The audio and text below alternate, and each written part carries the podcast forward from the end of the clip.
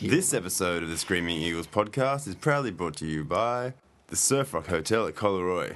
Come on down and check out our classic mini surf museum while sipping on a vodka fire engine. And if you're still there at 2 o'clock in the morning, we'll throw you down the stairs and kick your fucking head in.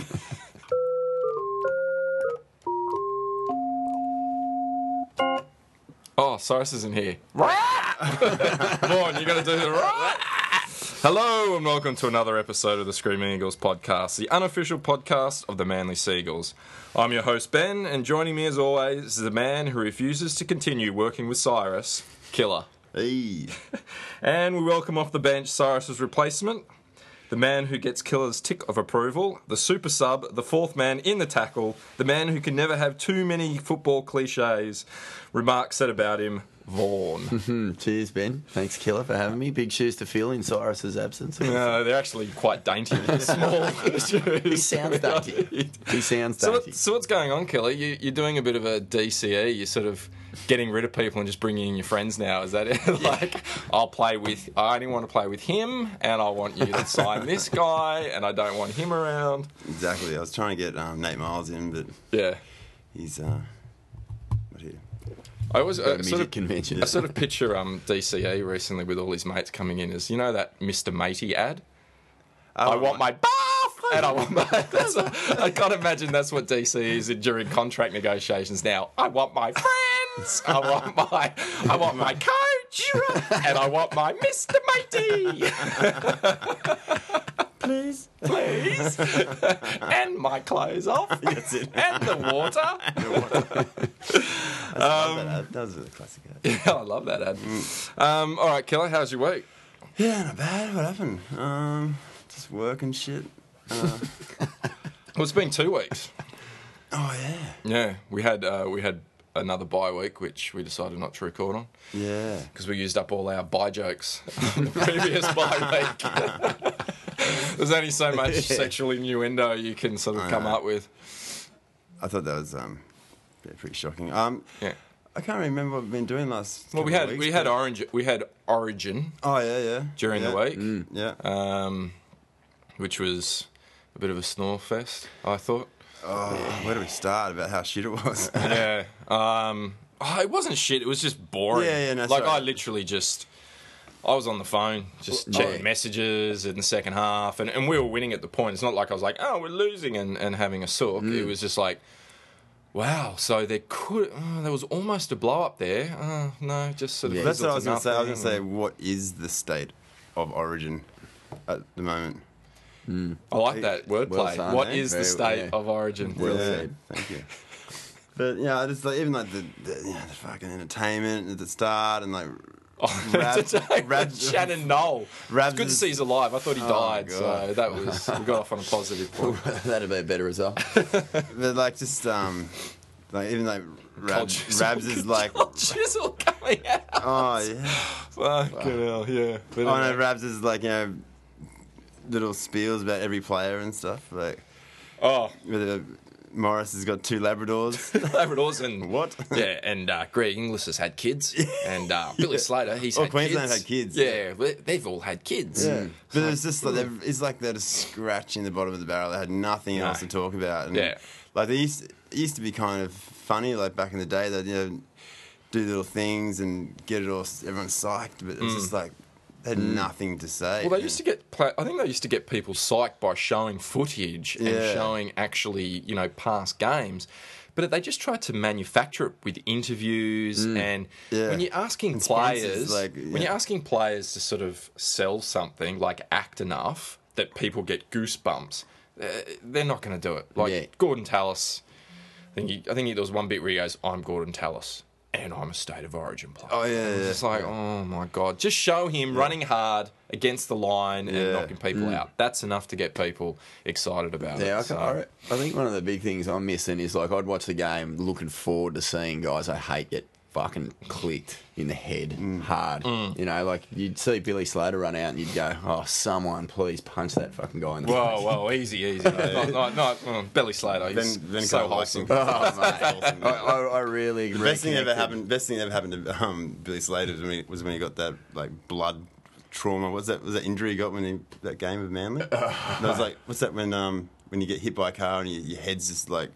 Oh, blunt force trauma. Yeah, yeah. Oh, really? Yeah, it was. It was one of those really classic Manly Melbourne games, and The battle of- wasn't wasn't no, the battle no, of Brookie before that one. Okay. It was like a year or two before that. It was just a fucking really good game. Like Mm. everyone was saying, it was like one of the greatest games ever. But but he got hammered and it's so hammered that his head was just like pulsing and like blood was just trickling out. Yeah. like just trickling out. Like it was Yeah. just like it'd been dropped off a building or something. I got a was George Rose like. That was the first game after the grand final that they cheated and won against. us. Yeah, It yeah. The first Oh, game back right. where So he, like remember he dog shot type of thing? Brett Stewart in the first five minutes of Yeah. that grand final. And Yeah, that's took it. him out of the game and like Yeah. it was almost just like karma just coming together. Bit of payback. And, And- everyone felt so good about it. Oh, yeah. I think no, Justin. George Rose broke his ankle that Oh, game as that well. game was incredible, yeah. it had it had the um, the bone comes through the leg. Yeah. I it's a heavy game. Mm. Fuck Yeah. that game. But I mean, yeah, like you know, watching State of Origin and just knowing and just watching Slater and uh, Cameron Smith get away with the same old shit Oh, and no I know. consequence. No one's going to hit him. No. Mate, It's if- no good. No. So, I don't and, know. like, Like Robbie Farah gets slammed into the ground, Mm. right? Queensland, this is the thing I didn't understand. Queensland was saying, oh, he should have been off with a concussion, right? They should have been off for the concussion test because, you know, he was clear. And it's like, well, okay, if he should have been off, that means he went headfirst into the dirt. Mm. So that means it was a spear tackle. So your guy should have been fucked off as well, and it should have been a penalty. Nothing was called. So you Yeah. know, they, it- back in the day, like they would have been. Greg Bird would have been in there quicker than a fucking you know a squirrel on a nut. like, it would have been all, Headbutting a schooner glass. Mate, he would have come in with his two fucking uh, bourbon and coke glasses, and it just would have gone doof either side of him, you know. But like, if that was um, when uh, fucking Slater did that, was it an elbow or something after the guy scored, uh, someone scored a try into his back, and he got away with it. Oh, yeah. But, like if that was Matai, Yeah, or something, it would have been fucking sent off Yeah. or something. Like, yeah, yeah. I remember was that. He just flopped bullshit. on him unnecessarily. Yeah, at and it the was, end, it was and late just- and everything. He hurt yeah. him as well. But Yeah. he gets up and he's, oh, I'm Billy Slater. Yeah, I guess Um, maybe the problem with Origin is that like you still hate the Queenslanders with as much sort of passion as you always have, but it's That's what hard gets to you going. love New South Wales in the same way that you hate them. That's what Yeah. we talked about last week. It was, Yeah. kind of- it was more the, the, the fact that we hate Queensland so Yeah. much that gets us behind New But South Wales. when we had a team that we loved, a New South Wales team that we loved, Mm. and you hate and you love in equal measure, but when you just hate, it is boring. Yeah, because yeah. you're just watching guys you don't even like run around. Just going, shit. And like just before, I don't know uh, if we're talking about State of Origin later, but like Fifita was just useless. I Oh, don't know yeah. even what he does. yeah. Everyone I- talked him yeah. up like Artie Beats, and I was just going, this guy hasn't made a yard. I thought I thought he was, and he gave away a couple silly penalties. Mm. Um, Aaron Woods, Tamou, I thought were good. They were good. Um, but pff, mate, forget about Hopper. The two wings were pointless, and Jennings. Proved yet again that he's just He's just a club man, and and he he's a plays for photo opportunity. Yeah. he does nothing, mate. No, he Yeah. does nothing. And and why he had why you've got Hopoate there? I think we talked about it. I think it was in case uh, the fullback went out, yeah, yeah. uh, Josh Dugan. So you've got someone there to back up. But anyway, uh, boring state of origin. that's that's the thing. It- it- normally state of origin I can talk about forever, but the fact that I'm, you know, we're only five minutes in and I'm like, eh, I don't want to talk about state of Yeah. origin anymore. No, I'm- It's- yeah. highlights very few. You know, lowlights very few. It The, was the just whole a- the whole a- package, like everything about it, was Yeah. a little bit just just Yeah. watered down. Just Well, my I, I watched it with uh, I watched it with my wife and my mum had come around for dinner, and they were both in hysterics during the pre-game. Yeah. They were laughing what's the at how, how cheesy game you want us to watch? yeah, how, well, how cheesy it all was. Yeah, yeah. You know, I was just going, oh It- my like, god, he's got two Labradors. Who cares? it just doesn't seem like anything. no, no, they lost the plot. Yeah, I'm definitely more concerned about Manly losing games than I am about New South Wales. Oh yeah, yeah. Yeah. Um, so Vaughan, how's your week? Apart from State of Origin, you guys played at the um, Steyne on the Yeah, weekend. we got, we, we got pretty wasted last night. Was that an, is that another place that you've had a uh, just in case anyone knows? Vaughan is in the band Goons of Doom with uh, Killer. the that's, the that's 90s, the 90s glam rock outfit. Triple J It Darwin. good, we had a good night. Actually, the Steyne. Uh, I've you had a live band a- from there as well? I think or? we did get No, a yeah, band no, they shut last us down. time. The first time we ever played the like a few a year ago, they, they just shut us down, Pulled the plugs out. pulled of the the, back plug in the middle of the um, set, Yeah. and then so um, For what excessive sweating on oh no, 'cause stage? the kids or- are kids are having too much fun. But uh, they were good. They were good. Yeah? The bouncers were good. They, uh, the crowd was sick. I don't know. Yeah, it was good. Yeah, Good gig. cool. The week itself was uh, pretty eventful. Just what did we do? Uh, fuck, I can't remember anything either because of last night. All I can remember I don't is- know, uh, all I can remember is not being able to remember last night. Oh well, I'll tell you one thing. I um, my little boy Iggy plays for the Av Bulldogs. Oh, yeah? They chalked up another sort of forty point victory on the weekend, so that was Nice. that was good to see. Yeah, nice. But, what uh, position does he play? Uh, he doesn't really know what he's doing. He, he just- sort of plays chasing his shadow position out on the wing and sucking his fingers. So it's still of- that sort of where they just sort of move around in a mob Yeah. type of thing wherever the ball is. yeah, oh, they've got some sort of- structure. They've got some Yeah. guns on their team, but it's his first year because Right. he's, he's just moved up here from Bondi. Oh, okay. Uh, but yeah, like so, it's a double win for me because he's not going to go for the Roosters, you know, through like just his mates liking the Roosters or whatever. Yeah, yeah, but yeah. um, it's just you, you think you get nervous watching Manly games, mate. You watch your kid run around and it's just. You worried he's going to get hurt or that No, no, you just that he's not involved lose? enough. You You just won't turn- get hurt enough. You just turn- not putting in. You turn into soccer dad. You're just on the sideline going, "Get in there, have a run. What are you doing, you little pussy? Fuck hell!" But um, yeah, man, it's uh, it's it's pretty like that's that's been actually one of the highlights of the year. Watching watching him just run out of the tunnel Yeah. is is actually. Really So have you have you just moved to the Northern Beaches from Bondi? No, I've uh, lived here for 20 years. Um, I moved down from uh, Mullumbimby, but I was born and you- raised here Oh, uh, until about year three. I think me and Killer just missed each other when I left to move up. Whereabouts in the. Northern Beaches did you? I grew. Uh, my first place was in Collaroy, and then um, moved to uh, Albert Street in Narrabeen. Oh, okay. Yep. Yeah. And I was mates with um, Justin Roberts, who is a, a, I think maybe a fan of the show. I don't know, but you should be. he's the a coach of the. Narrabeen Sharks. So I'll give. I was just thinking you should start up your own little um like Avalon Bulldogs under nines podcast. That's a sick idea. Tell you what, I've got a few things to say about that. Get- Kids on the other get team. interviews with the, the parents and Yeah. Well, that can be an Easter egg at the end of tonight's episode. Just you, 15 minutes, just Yeah. blowing up. Yeah. Oh, man, I could go on. Yeah, uh, there's a couple of like big name sons getting around in uh, the under nines at the moment. they get special Fred- treatment? Freddie Fittler's Grommet played against Oh, Iggy the other, Oh, yeah. the other day, and uh, Yeah. he's a beast. Yeah. And um, Well, I saw Steve Menzies. Uh, he's put up here on Instagram. He puts up his kids just started playing, so he's got the. He's just a headgear Oh, with right. legs. He's so little, like it's Yeah, ridiculous.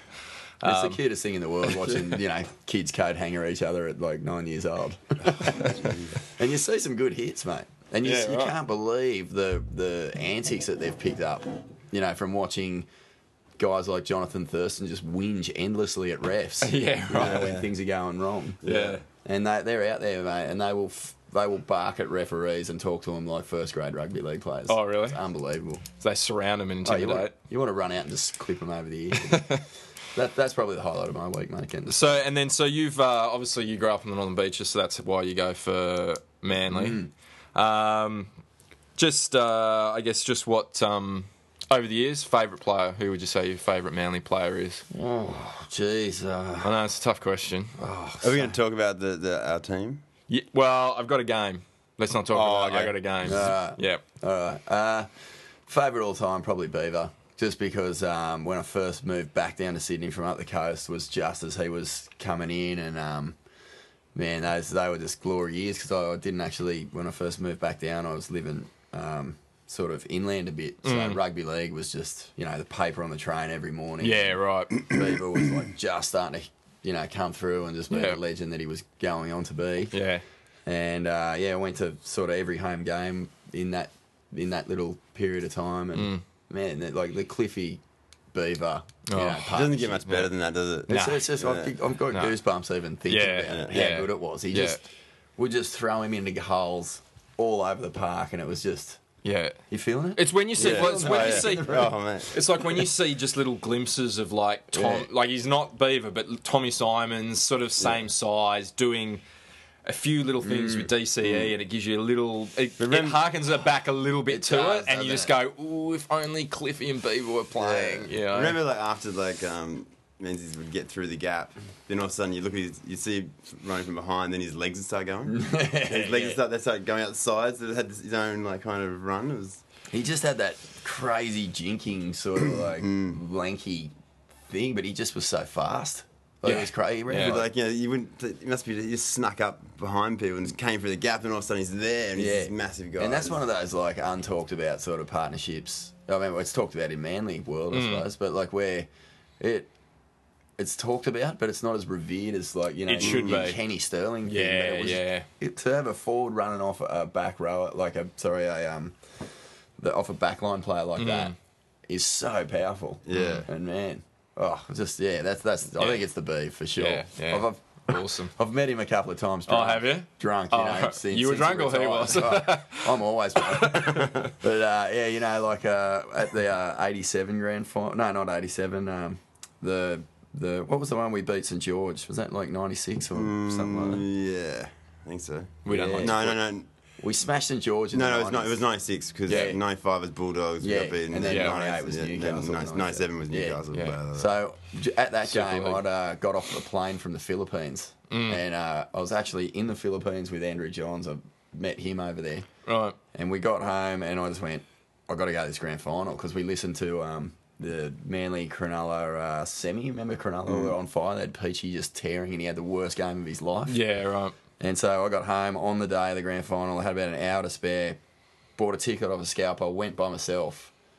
Watched Manly just destroy St George, which is like as good as it gets, probably because fucking I hate St George more than anyone. Oh, really? Yeah, and Worst St George team. supporters probably the worst supporters other than Really? Melbourne supporters and Melbourne supporters and I don't think we talked. Have we talked? About, what's your worst? What's your worst team, Kel? um, oh, like most hated team. oh, wait, North Queensland. Really, North Uh, Queensland. yeah, I mean, I don't know. I mean, I fucking all of them. I mean, yeah, I mean, like, I don't know, Brisbane. It's not. Brisbane, it's not going to be Melbourne. a test, mate. yeah. yeah. all of them. Yeah, All- I, I I, got to say Melbourne for mine. Yeah. I just think But you love Billy Slater. Is that because? I don't really like Billy Oh, Slater. I just say that to to wind you up, but they're just a they're just a blight, and they always have been. Yeah, and the yeah. fact that the NRL are going to complete always going to twist the rules because it's so important for um, them to have a successful team down in Melbourne, and it's the only reason why anyone gets Why? behind them is because they're always winning. Yeah. But as soon as they went down, those supporters are just going to go back to AFL. Nah. So they have to always be a good mm. team. So the NRL will mm. just look the other way. They will Yeah. continuously do it. And they just, they brought it, you know, they were the one of the main teams that came in during Super League and just screwed all that up. Then they've salary cap and chicken winging and all Yeah. that. They brought, they just bring, they've just, They've, they're, they're just the worst team ever. blight. Yeah. Yeah. They're they're And, and their captain is the captain of Australia. Like, it's just, Mm. it makes me ill every time I, And every it time doesn't see really. it. I mean, having the Melbourne team that's really good. Does it actually do much for the game? Nah. Like, because It in. Melbourne, Well, just like They don't give a fuck. Yeah. And they never will. it alienates people who have spent their lifetimes like loving rugby league and even Yeah. hating like because you love to hate teams. You know, like I love hating Para. I love hating St George. I love hating the people who go for him, but I, I don't even love to hate Melbourne. I just hate hating them. I don't, I don't hate hating them. I, hey, hey, hey, hey, I just feel nothing but pure anger towards Melbourne. Just- we went there, like I've, I heard Killer saying on uh, one of the last ones when we went down there, and mate, everything about it was just a nightmare. Yeah. everything about it. Yeah. Yeah. That was it. But I remember it was a bad game too. I Oh, remember, I remember watching it. I just remember watching it here going, oh, I can't believe Kill went all the way down there. Oh, we, we we were there in, in this Melbourne box next to next, next to like all the um the reserve grade oh, how good players that? and, the stuff. injured players. I And think injured- Jason yeah, Miles yeah, was in like they're and a few right other there, and and we were just at the start of the game, we were just fucking yelling abuse at everyone, just going so loud. Like there were only three Manly supporters there, Yeah. and after like ten minutes, it was just we were just getting Yeah. smashed, and we we're just so quiet. But no, we weren't. No, Oh, weren't we? no, mate. Actually, what happened was Killer. We started off just, you know, being vocal and, and being sort of loud, proud, manly guys in Yeah. the Melbourne box, which they were freaking about already. And as the game went on and we had less and less to cheer about, and it just became more of a shocker, Kilo just sort of his his cheering became really simplified. You know, it wasn't like get in their faces, get them on side. There was none of that. It was just more hate, more hate, like that. And at the end of the game, they actually came over to us, all the guys in the in the booth, because um, it's not glassed off. Yeah, right. So you can actually see and talk to them. They all Yeah. came over and shook our hands and went, "I can't believe you're still yelling." it was all time. And that was actually probably the only highlight aside from yeah, breakfast with Wally Lewis. But um, yeah, just uh, like to to tell you uh, this wind up that Menzies anecdote was I went to this game by myself. We won the game. I went down on the fence and I was just hanging over the fence, going, "Someone give me something," you know, like looking for a high five off one of the players. Yeah, yeah, yeah. And I'm sort of looking down the line, and all of a sudden, I just feel like I didn't even see it coming. I just feel this big, sort of padded, taped up hand just sort of clasp mine. I turned around, and it was Beaver. And I reckon I've said to him like at least five times in the when I've been shit faced out at night. Yeah, yeah, yeah. Mate, listen to this story. I went to the grand final. Yes, boy. it's so. I've told him so many times. He just he sees me coming now. I can see him already, Yeah, like, yeah, yeah. I had- planning his escape. I had like the opposite happen to me when I went to like Cliffy's last game at Brookie and and he did like the lap of honor and it was like he was just like high fiving every single person and for some reason like everyone had their hand out like that I thought I had my hand up as something different so, Oh. so, he, so he'd see it and go he's different he just went straight completely under my hand and missed my hand completely I was just like look back going oh I just missed Well, because. Cliffy's all about timing, you know, and forward planning. he- so he was like, all those hands are lined up at the bottom. Yeah. Just going to keep going. over here. He just wasn't and you thinking threw out his timing, mate. I'm surprised he didn't throw uh, Menzies into that. well, that's it. You're expecting Menzies to come through and, and slap your hand. That was like one of the worst things that happened to me. Um, so how's my week? Thanks How's for asking. week? Yeah. Oh, oh, thanks for asking. Um, I had a good week. That's one of my favourite parts of the show every time. And I This is almost catchphrase. had it Well, because I always sit there and wait, and they both look at me like fucking stunned mullets. I'd always had it in my head to come in here and say, "Hey, how was your week?" How was my week? I know those other fucking idiots never asked. Um, I went to Manly HQ, which was um, not what you not what I expected. You know, whenever you see this, you expect like sandstone building and you know all was oak, just a couple of demount- oak was just a walls and all the um, all black and white photos and trophies. You expect This is that. the Leagues Club, hey? This is No, no, no. This is this is their HQ. This is where all the big brass, Yeah. you know, Joe Kelly and all the bo- all the guys run the team from, and uh, it's two demountables. That's, yeah, right. Yeah, Yeah. that's it. Bit, uh, and then I and I went in and I sat down at the uh, the board table. You know, the board went into the boardroom, sat down at the table where all the big decisions Mm. are made, and it's just yeah, just a standard. I expected something, you know, like carved out of an oak tree that was struck Yeah, by yeah. lightning down from Brookvale Oval, and you know, we. And it's all been, you know, chiseled by hand. It was like, eh, it's just an IKEA table that if you put too much weight down one end, the whole thing tips up. there's a lot of weight Is going there, on is there a picture of John Waringa there? No, there's, there's no pictures. there is there. So um, maybe it. that maybe it all uh, maybe it all got washed away in the floods from a couple of weeks ago. maybe that's what it is. Did But, you wear your um, hat?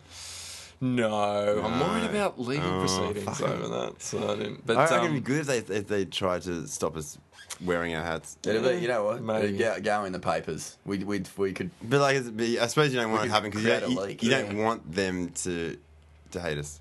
yeah, oh, I don't know. I just yeah, I was going to, but to be honest, when I drove We don't up wanna there, hate because them. I was going in there just for people who don't know, I was talking to Killer and Vaughan about it earlier, but I went in there and I interviewed Zorba on Friday, which we'll play later on in the show, and um. Driving up there, I wasn't nervous about interviewing Zorba, but I just suddenly got this sinking feeling because I've been giving George Defoe a bit of a hard time, which I talked about last week. And I just imagine driving up, and I know this would never happen, but just driving up and there's George and Jamie Buhrer just going, We've been waiting for you, cunt. And they, they just push you in between them. Like, And I'd already in my head planned about how I was going to talk about Cyrus was actually the guy who does all the social media. I was going to throw him under the bus. Go, no, no, no, I just do the podcast. He does all the social media. But um, anyway, so yeah, I went there, which was uh, had a had a chat to Zorba, which was a great, good chat, um, which we'll play later. I won't talk about it too much now. Um, What else have I been doing during the week? Um, Erin Molan from the Footy Show. She's been on her Is that Instagram. you've been doing that? No, no, no. She's been on her Instagram account um, uh, posing at Hamilton Island. She's gone up there for a quick holiday. So I've been on Instagram hot. trying to convince people to go around to her house and rob it. So that's what I've been doing. I said, "Come on, guys, she's not in a house. Clearly, let's go." And people have been getting a little bit behind it, going, "Well, does anyone know where she lives?" So, so, so I was trying to, I was trying to empty a house of all uh, worldly possessions, but uh, she's still there. Get so some still um, got Bull- Bulldog supporters, they'll do it. Yeah.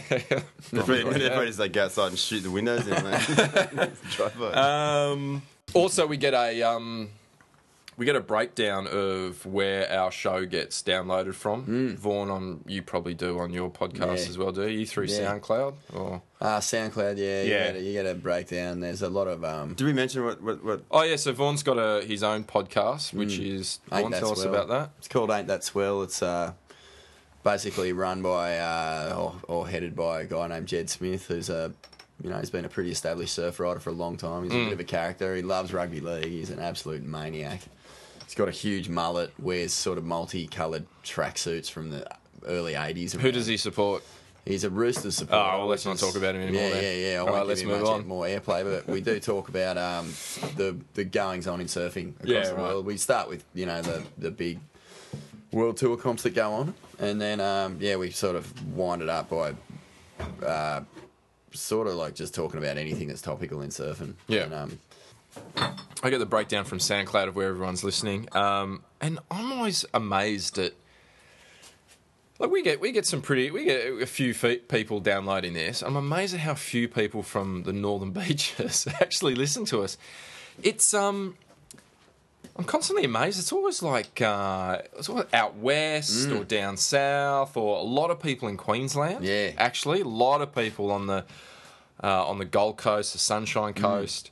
Uh, and we've actually got someone in uh, Whistler, Canada, who Yeah. downloads us every week. That's so shout out to whoever you are.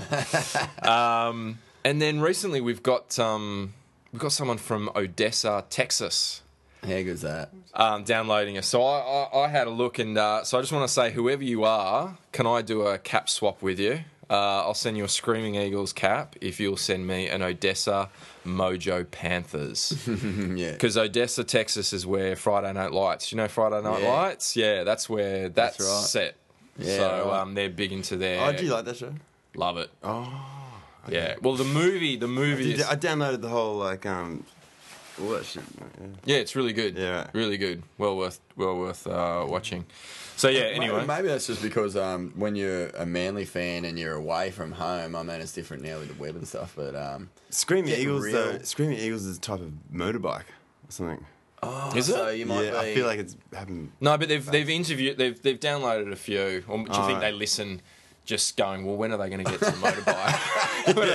They- well, they're also, it's also the Screaming Eagles, I think, is also the, um, it's like the parachuters in the army, uh, like Yeah. the airborne in America are called the Screaming Eagles. Mm. Um, I've actually thought about naming a podcast like Taylor Swift. Because if you go onto SoundCloud Oh yeah. and just type in Taylor Swift, Yeah. like one of our episodes will come up yeah. if you call it Taylor Swift. So maybe we should start doing that. Miley Cyrus, Taylor Swift. Just uh, we could also call it midget porn. Yeah, brilliant. yeah. So you know, cute little cats falling out of baskets. That'll go. That'll go berserk.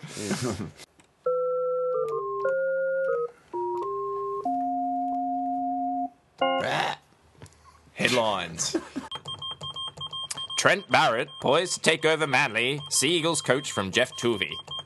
Oh yeah. This was I in. Saturday's paper, so just a couple of days ago. Um, he's got a lot of raps on him, this Trent Barrett, for someone who's never fucking coached Never first won a grade. final. Never done anything. It, it, it, it has. It feels like Supercoach Brad Arthur's, who has got this massive reputation for essentially doing nothing. Um, for coming well last with us at the moment, but he's still Supercoach Brad Arthur. Um, it seems like super assistant coach Trent Barrett. Um, my my thoughts on this. I think they're bringing him in. Like I think he's they're going to bring him in, and I think they're going to still let Toovey see out his contract.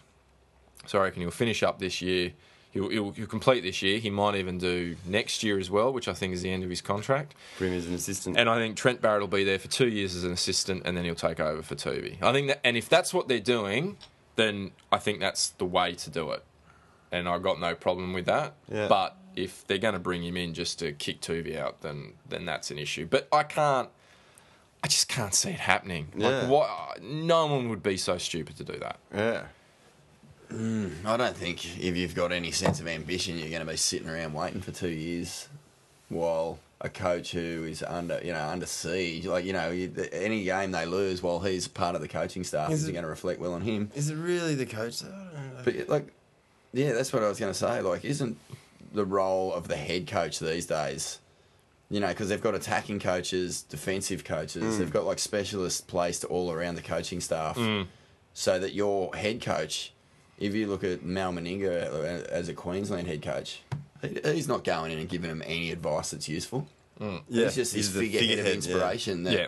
And like, maybe the confidence of the playing group and all that that just keeps getting bandied around in the press and all that, you know, all that shit that you guys spoke about in the very first two episodes. Well, when, you know, mm. when Manly had lost a couple of games. Mm. Yeah. And it was just Toovey under pressure instantly. Mm. And you're just going, man, this is fucking, like, this is going to be one of the worst mistakes that ever goes down, man. Yeah. Yeah. We got like the heart and soul of Manly there. A guy like bleeds for the team, Mm. and like just because uh, people, even the players reading that press, Yeah. start to go, "Oh, so it's not me, it's him." Yeah. oh sweet, Yeah, I'm yeah, good. exactly. Like, Yeah. Toovey's to blame. Oh, so and- he's the, he's the reason I dropped the ball. yeah. But man, Yeah. if the back line isn't firing, and like look at all the uh, like, and you know, it's not excuses at all, Benny or Kill, but like. We are an injured team. We are walking wounded. I think it is. I, no, you know what? It Yeah. is. A, it is an excuse. Like Yeah. that's you right. can't tell me if we had a full team. You can't tell me, and I'm not just saying it Manly. You can't tell me if Souths didn't have all the injuries Yeah. that they would be going how they are. No. Like you look at the teams who are on top of the table, and they're the ones who have been doing well injury wise. Mm. Like Melbourne's up there. I think Cooper Cronk was out for maybe two games. Oh, Billy Slater's been out there for a bit, but. You know, uh, Cowboys have been doing really well with injuries. I mean, that's it's almost coming down to that's what the fucking that's almost what the comp's about. It's Mm. like who can get through with the least amount of injuries. Yeah, exactly, mate. Like you watch uh, the Cowboys say Thurston breaks his leg next week, Oh, they're yeah. and they're- aside from all of us dancing in the streets and having a big party, like they're gone. Maybe Yeah. they They should won't make, even make the maybe they should No. make all the teams wear sumo suits, yeah. and then it'd be, it'd be more it'd be more like even. That's where it's heading. Eh? yeah. But yeah, I just feel like all this just nonsense. Like it- any like club that is serious about winning premierships isn't looking for quick fix solutions. You know, they're not like they're they're like they look they've got plans in place so that they can get there and like. Toovey, yeah, he inherited a pretty good like sort of structure and all that sort of stuff from Des Hasler or whatever. But man, he got us the grand final. I just didn't And He also inherited a real fucked up salary cap too Yeah. from Yeah. Des.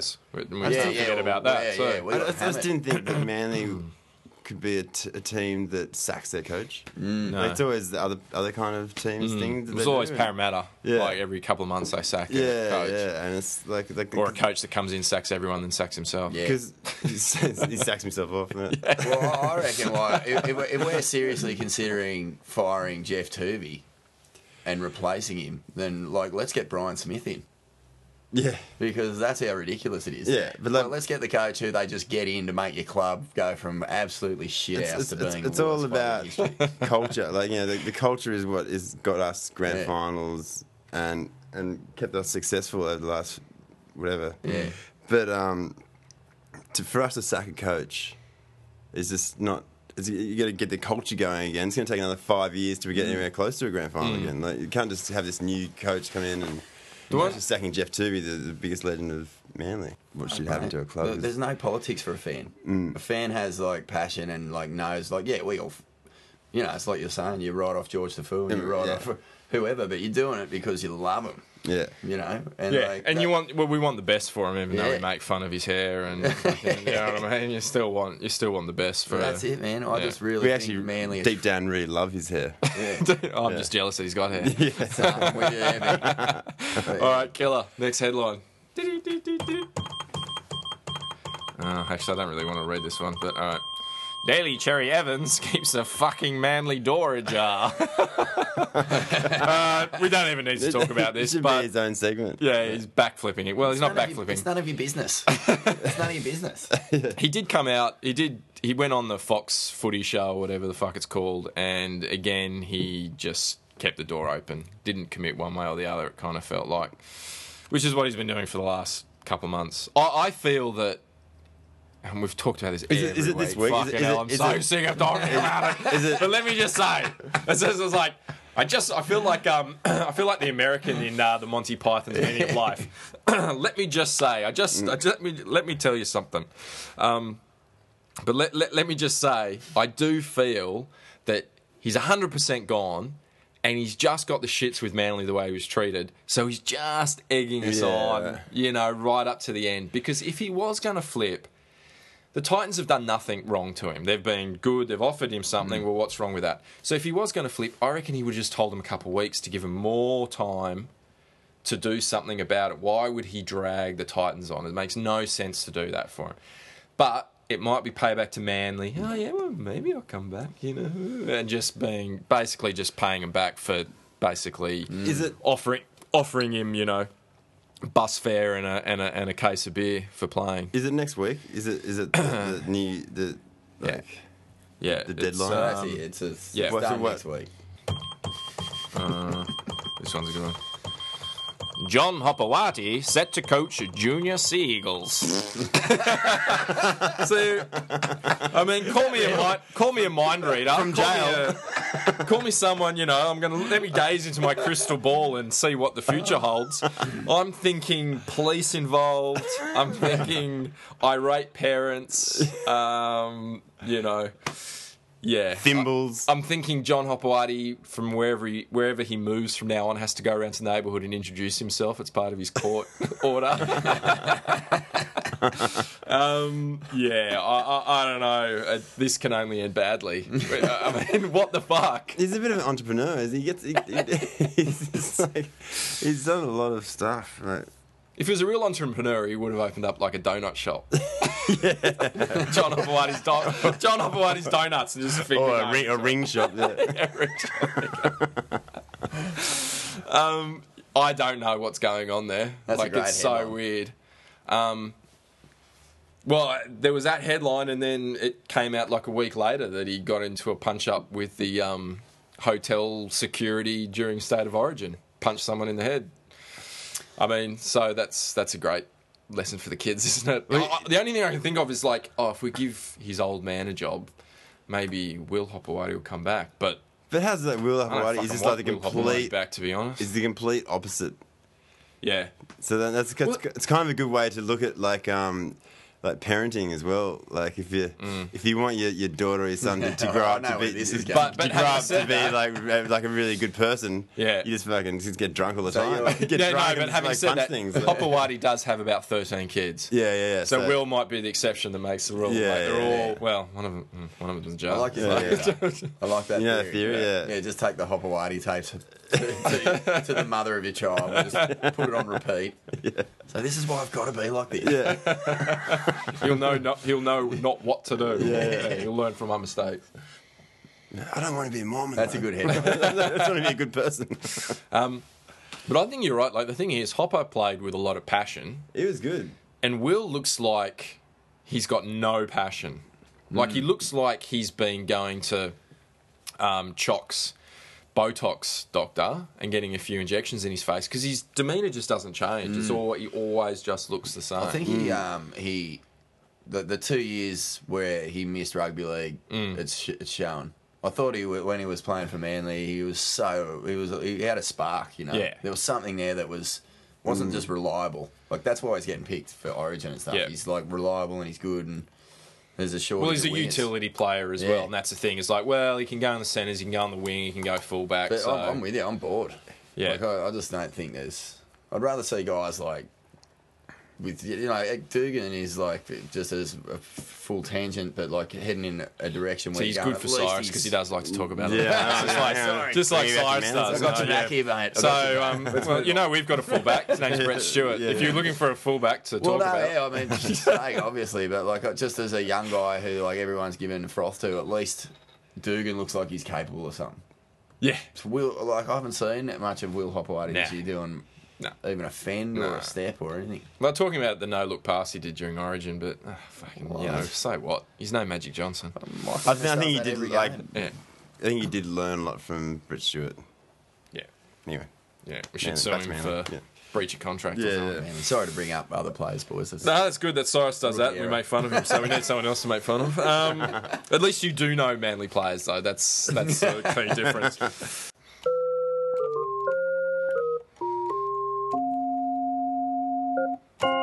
All right, it's the time of the night that we just don't want to talk about.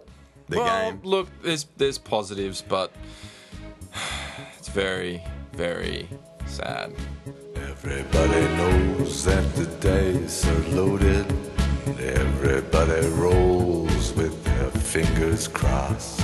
Everybody knows the war is over. Everybody knows the good guys lost. Everybody knows the fight was fixed. The poor stay poor, the rich get rich. That's how it goes. Everybody knows. Everybody knows that the boat is leaking. Everybody knows Everybody got this broken feeling like their father or their dog just died. Everybody talking to their pockets. Everybody wants a box of chocolates and a long stem rose. Everybody knows. Everybody knows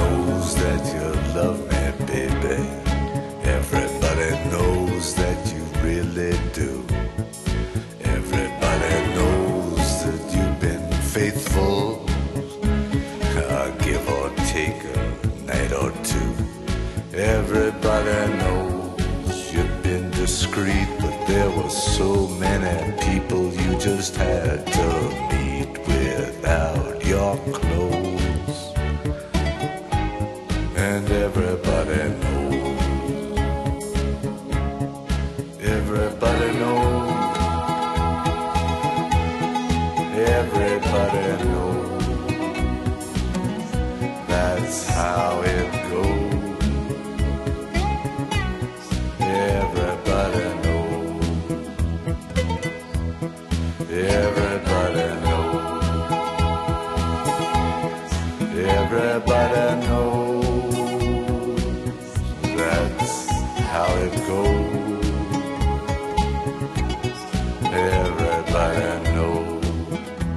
had the, I had a good victory song too to play.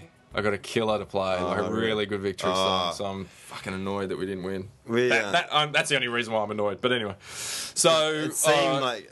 Um, I, I mean, I, I just I thought it was. I thought we looked really good.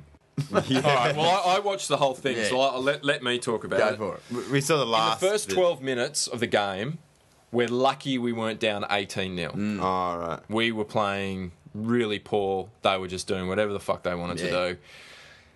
I, don't know how they didn't score more points in the first like 12 Right. minutes. I remember looking at Even the, clock. was just last. Yeah, I remember scrappy. looking at the I remember looking at the clock and just going, "Wow, how how the fuck are we not?" And then, mate, it just just turned around. That's what happens when that when that happens when Yeah. the other team doesn't score. Yeah. starts turning around. turned around and then we just did a, a classic manly try out on the left. Mm. We just spread the ball. We saw that. Brett Stewart, beautiful Yeah, cut-out pass over the over the head. George Taufua, Yeah, too big, too fucking strong. Just bang. just took the hit. And Yeah. uh, and I'll quote one of my uh, one of our Twitter followers, Mo, and just say if that was and you know he he tweeted this about 15 minutes later, and he said if that was Chase Blair, he'd still be trying to put the ball down, and Mm. it's true. Like he just took the, and he knew he was going to. He had no doubt. Mm. He's like, oh, he's coming over. Oh no, no, no. I'll just let him hit me. That's all right. I can take that. I'll just let him hit me, and then I'll just put the ball down. Yeah. Didn't panic. Knew he was big enough, strong enough to take a hit. One on one tackle. oh yeah, what one on one? No, you need to send at least another three guys if you can stop me, and just put it down. You know, easy as you like. Um, and then very quickly after that, Tommy Tom Trbojevic.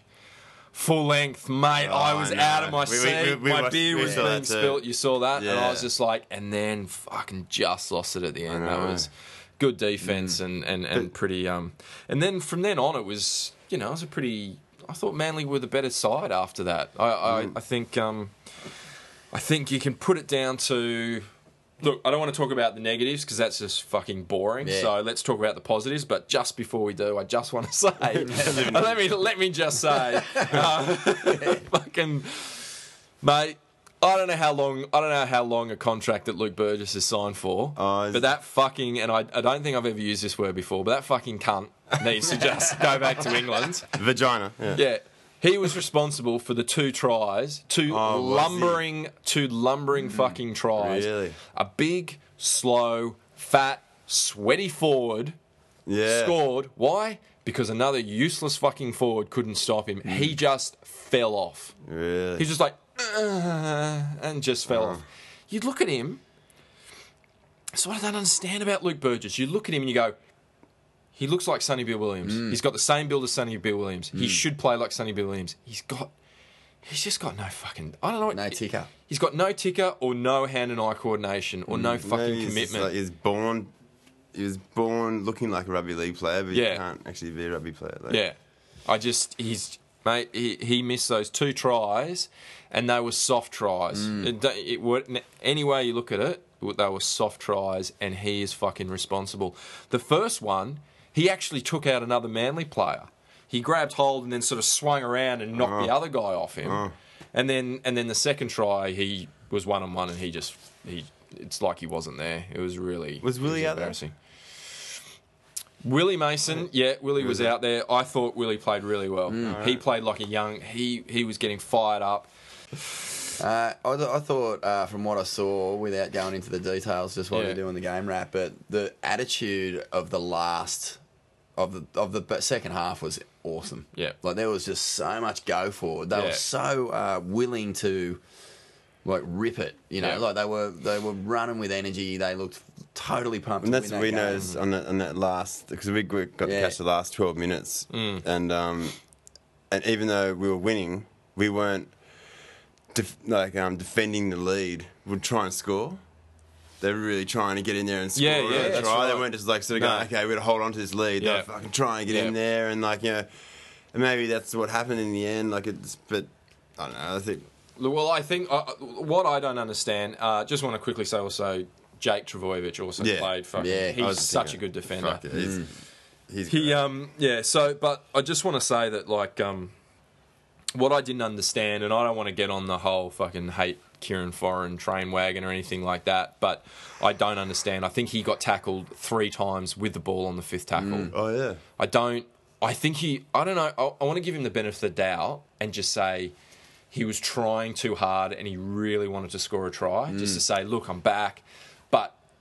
I, w- I, want, I want to say it was four times, but I can definitely say it was three times. He was tackled with the ball on the fifth tackle. But I Why also not? saw him doing the little grubbers as well that weren't e- effective at all. Yeah, like he but- does those every now and then. They're, they're kind of shit. But why? Yeah, I don't know. I don't understand why that happened. Like maybe he saw something that was there, but I just don't think he.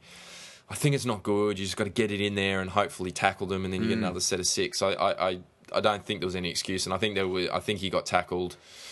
I think that happened on Manly's last. It happened on Manly's last possession, didn't it? Down there, and they Yeah. got it, mm. and Yeah. and um, You- You need it. You, you can't. I mean, we, we, we mm-hmm. said at the time we were sitting there. we were Yeah. like, "Oh, that's pretty good." You know, like they're one mm. meter from Because the they're line. They're not pretty even really on a ten. Yeah. But, but yeah, they just. I, I was. I just. I didn't, think- I just didn't want to see him do another grubber because I just. I just feel like they're fucking But do you know- wasted. Mm. That's a waste as well. Do you know what I felt like? This is like probably what happens when teams start losing. Is like I felt like they felt like they were going to win the game, and then when they knew that they only had a minute left, they got scared and they were like, Yeah, Mm. oh, froze up because like bit. the, the ground they made, the Oh, mate, Cowboys in that last yeah. set was just Yeah. ridiculous. Like Yeah. any from from moving up in Yeah. defence and actually hammering. You it, must which get your, your bones must get nervous. yeah, and stuff man. That, like, and, and I reckon in that last minute they're going, oh no, we've, they've got a chance, and that's all the Cowboys needed because Mm. Yeah. the, the, Thurston's big step that he did when he was sort of halfway up the field Yeah, yeah. Was like childish. Yeah. It was so unconvincing. Yeah. you, you, must, you, you might as well have been saying, "I'm going to do a big step right now. I'm going to do it. I'm going to do it right in front You know, of it you." was like it was Yeah. like one of those steps you do when you're in the supermarket and you see your mate down the other end and you throw a toilet roll at him and he gets it and he does that big like body jimmy and you're just like, no, fucking, you, that's that's not even that's not even good acting. Yeah. And I Yeah. just like, yeah, I just reckon that's that's the the reason they lost the game is because they've been losing games. Otherwise, they if they if they Mm. Oh, won, look, like yeah. you know, I just feel like that's what it was. It was just that one little. I mean, it's two games. It's two games in a row now that we've we sh- we should have won, and you just I hate doing that. I hate looking back and going, "Oh, what if? What if?" But I think it just goes to show that we're we're bottom of the ladder, officially bottom of the ladder Yeah. again, and.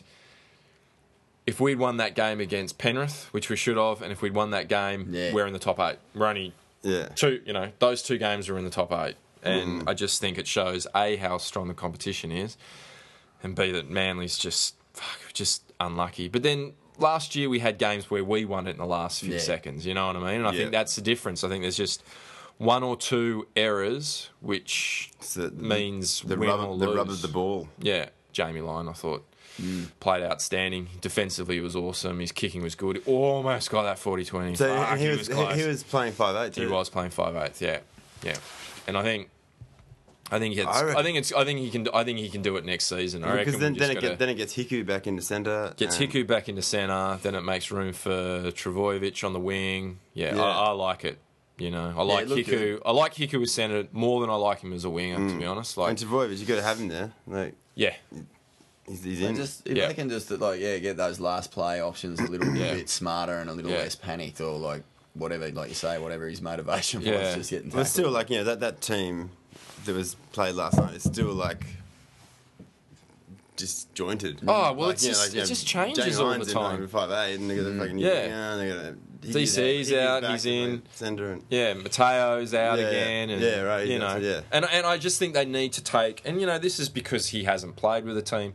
They just need to take advantage of um, Tom Trbojevic's um, height a bit. They got one in. They just need to put bombs in where he literally goes up, catches it, and falls down and puts. Mm. The, there's no point in putting one up on like the ten meter line. Because he goes up, he'll get the ball, but the problem is the second he comes down, he just gets tackled. So Mm. there's no point. They need to put it in goal and let him let him get in there. And it's great. We finally got a winger who can get up and get those. he's got that kind of magic about him too. Yeah. Doesn't he? he just like one little step and Yeah, yeah.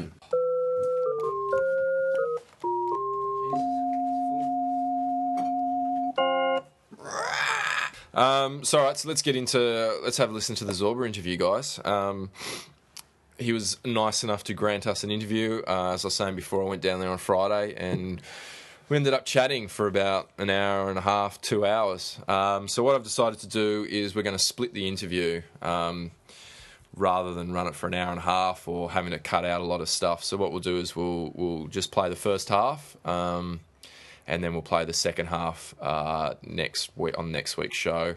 Um, the way the interview kind of runs is we talk about his early life in the first part, and then the second part, which we'll play next week, is more about uh, sort of sort of I guess Manly from the '90s until today. So uh, without further ado, uh, this is the Zorba interviews.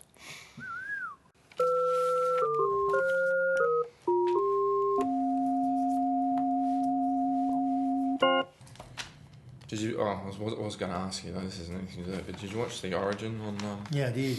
what did you think of it? One of the most boring games I've seen, and I called the first one, and I've been to every one, including Yeah. we called the one in um, in um, at Veteran Stadium in um, Long Beach in California in um, 1987, and even it was more exciting than that last night. I started sort of halfway. Even when we were winning, it's not like I was like, "Oh, we're losing." They're taking like- all the passion out of the game. I, I jumped on my phone. I jumped on my phone because I was just getting bored and started looking at Twitter and Yeah. you know what I mean. It was just um, Uh, I spoke to an international player Yeah. who's played Origin, Yeah. and he said he was watching a skating movie and found himself watching more of the skating movie than the Origin. Yeah. That's pretty ordinary, isn't it? So that's that's one of the things I was I was I was thinking at the beginning of the year, and we've spoken about it a few times on the on the podcast, and that is with all these rule changes, you're taking away the highlights. Yeah. Now, if you look at last year or the last couple of years, it's just like if last year's grand final was played this year, Sam Burgess would have been off in the first 15 seconds. And South wouldn't And then where's the big hero headlines? Hmm. Where's where's because that's what everyone remembers. He got hit and he played on, and that's like a real hero moment. Hmm. And it's just kind of like it's all going, and then we are left with this thing where Yeah, there's no point, he- hero moments anymore, which I think game one really Hmm. showed us. But anyway, um, enough about enough about that. We didn't have any players in there, so who really cares, right? well, that's actually that's another thing I just wanted to quickly ask is when Origin comes around, Yeah. do clubs kind of hope that their players don't get picked because Absolutely. because of injury and stuff like that? So well, like publicly, it's like, oh, it's great, so and so was Well, look picked. at the last Test match. We've lost Kieran. Yeah. He comes back tomorrow night. Yeah, You know, and he's been out since that Anzac Test. yeah. And then they there's guys like the Greg Bird half who's when we wouldn't let him go go back on. They put him back on in the second half. He was like he's such a, a courageous player that Mm. he said, "No, I don't want to sit out the second half." But he just went on and did more damage to his hamstring, Yeah, which we wouldn't have allowed. yeah, So the duty of care is not there when your players go either. But you still have to pay for their rehab.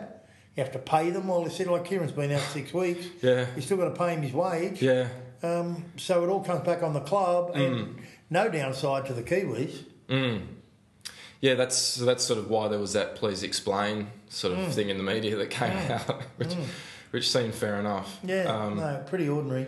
And it's the same thing applies in Origin. mm, Um, you lose a player in Origin for six or eight weeks, then it's going to cost you money, probably competition points because one of your star players is out for, for a lengthy period. Um, and just- considering there's so much money in it, you'd think that there would be something set Well, up to compensate teams. There's got to be something coming back to the club in Yeah. terms of, hey, you're without a five eight for two months. Mm. We'll give you salary cap relief to find another five eight. So that you don't even get so you when you have to, so that's still got to if you've That's got to bring someone up cap. from the next from, Yeah. from, from reserve second grade, you've still yeah. got to get it under. Yeah, That's ridiculous. that is ridiculous. It's just Yeah. stupidity. All right. So anyway, Okay. let's. So Peter Peters. Um, basically, I just want to know a bit of a background about you. I know nothing. Okay. I'm, I'm assuming you didn't grow up on the northern beaches. No, I grew up in Wollongong with Bobby Fulton. I'm a journalist. Yeah, Yeah. yeah. And and I then was you one of two full-time journalists that actually played in the grand final. Ken Irvine was the other. and you uh, started playing football uh, originally for Parramatta. I in the NR, in the In- NRL, yeah, yeah. yeah. But I played in Wollongong Okay. and then Goulburn, and then I went to Parramatta one year, and then joined Manly. And so that was your first sort of first time you moved down here. First sort of association with the Manly Sea Eagles was then, which would have been 1969. 69. Yeah. Okay. I bought a house in Bilgola. I got paid fifteen thousand for playing, Yep. and I bought a house in Bilgola um, for nineteen and a half thousand Have you still got it? dollars. No, my ex-wife still got it. Oh, okay. oh, that's a good. well, She got a good return. She's got a good place. Yeah. Um, so, uh, why did you? I guess why did you start playing for Manly? Was it purely a money thing, or It was interesting. Ken Arthurson's best mate was a man called Jack Tier, the late Jack Tier, who was the editor of the Sun newspaper then, which was, um, along with the Daily Mirror, Sydney's afternoon newspapers. And um, he was my editor, and um, he was an absolutely tragic Manly fan. right? And um, he was Ken Arthurson's mate, and he said to me, "What grade journalist are you?" And I said D grade, and he said, "How'd you like to become an A grade?" And I said, "I'd love it." And he said, "Well, you have to switch from Para to Manly." And Is that um, right? Yeah, and uh, Ken Arthurson was in his office, took me for a ride around uh, the Bilgola Bends, fell in love with the area, and signed that afternoon at the Manly Skiff Club. Right. So it was a more of an opportunity thing rather than a money thing. Looking at it. Well, sort of it was always the club I wanted to come to Okay. because in 1965, Bob Fulton had just signed a contract with Manly as a 16 year old. Yep. And um, we played together right through schoolboy days in Wollongong, and he was my best mate. We came to the 65 grand final, um, and it was a record crowd 78,000. Um, and we sat on the top of the of the hill stand and on the roof along with other hundreds of other people. Yeah. And um, when when uh, the Dragons were doing their lap of honour, uh, Bob turned to me and said, "We'll do that lap of honour one day." Oh wow. And in 1973, when we achieved that, and he scored Yeah. two tries, Yeah. um, he pointed to the top of that same stand and uh, Wow. said, "I told you we'd do this." But I suppose when you're one of the greatest players ever, and pro- and Yeah. without a doubt, Manly's greatest player, you can make promises like that and keep them. And do you still, when you look back at that, do you still sort of get a bit? Do you still get goosebumps when you No, think absolutely. back to those I mean, days? rugby league, it, it it's been my whole life. Mm. I mean, I've I'm, I'm I'm a qualified journalist. I I left school and joined the Illawarra Daily Mercury as a cadet journalist, um, and um, I remember going to. Um, to see Bob Fulton when he got chosen for country at, at a very young age, Mm. country seconds. Um, I'll never forget, he had jumper number 19, and he said, Zorba, I'm going to Sydney to play. He said, I knew, he was a boilermaker at Port Kembla Steelworks. He said, I need to, um, I need to in, improve my vocabulary. He said, Can you teach me a word a day? And I, I mean, he's a self made man, and look at him yeah. today. Yeah. And he's still my Busier great than mate. one arm paperboy. So, exactly. he seems to be doing everything. Yeah, and, and but isn't it wonderful from my point of view to have a mate at ten years of age Mm. who's still my best one of my best mates when I'm approaching seventy this year. Mm. Um, rugby league can do that for you, you Mm. know. So I guess going back, so I like to do this. I keep going back because I have questions. So, what initially drew you? I guess two things. that your two passions at that point, obviously, were football Journalism. and journalism. So, Yeah. what drew you to both of those? What what drew you to the what drew you to football? Was it just something that Well, at yeah, school, was it did it come through from your parents, or was it just a school? well, at school, um, I was I was a little Greek boy at school. yeah, Um, growing up, and first generation. yep, Okay. yeah, Yep. growing up, you know, in, in, in a in a sports mad city in Wollongong, um, being a member of the surf club, um, at school in the first eleven cricket team, and captain of the of the football team. I played CHS. Um, rugby league was an outlet for me to express myself. Um, I remember when I was elected school captain at Keira Boys High, which was the same school that Graham Langlands went to, um, that once a week I would put all of the WOG boys at the top of the pylon and put the Aussie boys at the back just to give them a little bit of sense of pride and to know that they weren't. Uh, just because I was okay at footy and cricket, Yeah. it gave me a different level to those kids, and I didn't want them to feel, you know, I mean, being a little Greek boy at school just taught me how to fight and stand up for myself, and I don't have any regrets for that. So I guess I guess that's yeah. It's nowadays being Greek or Italian or other, Doesn't matter It, so it doesn't much. matter anything. but it mattered back in the '60s. It mattered a it lot. did. Okay, yeah, yeah. it mattered a lot.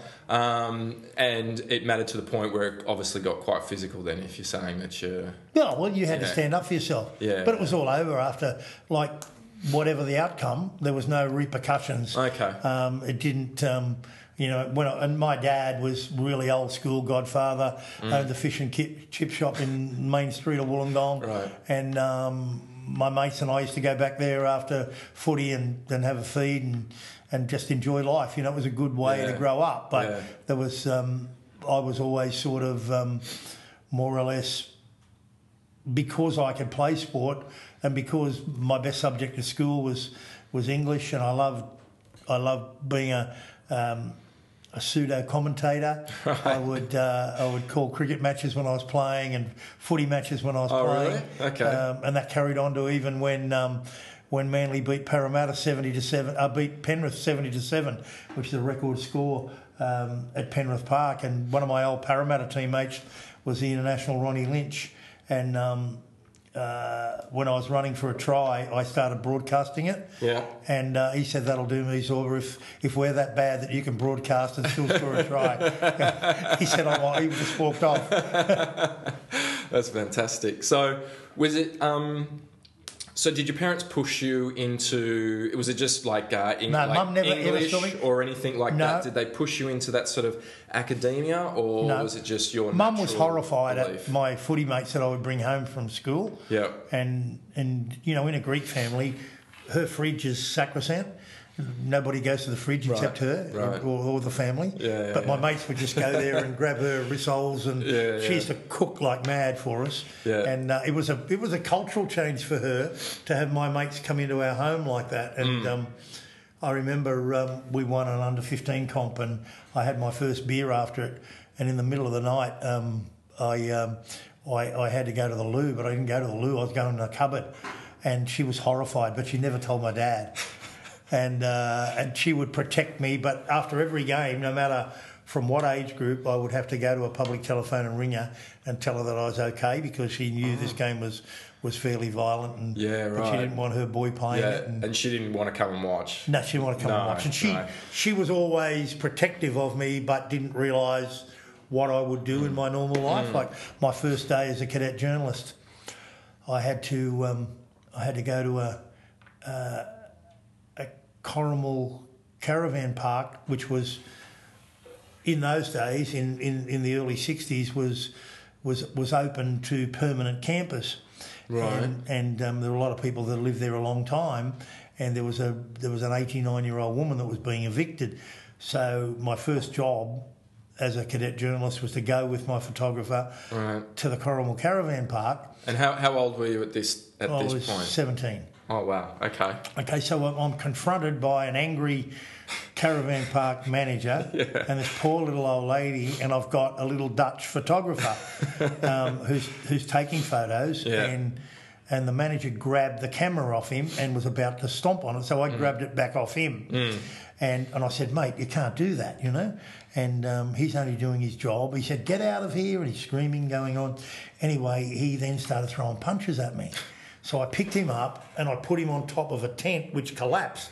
and then I turned around and I saw the Win 4 television cameras filming it all.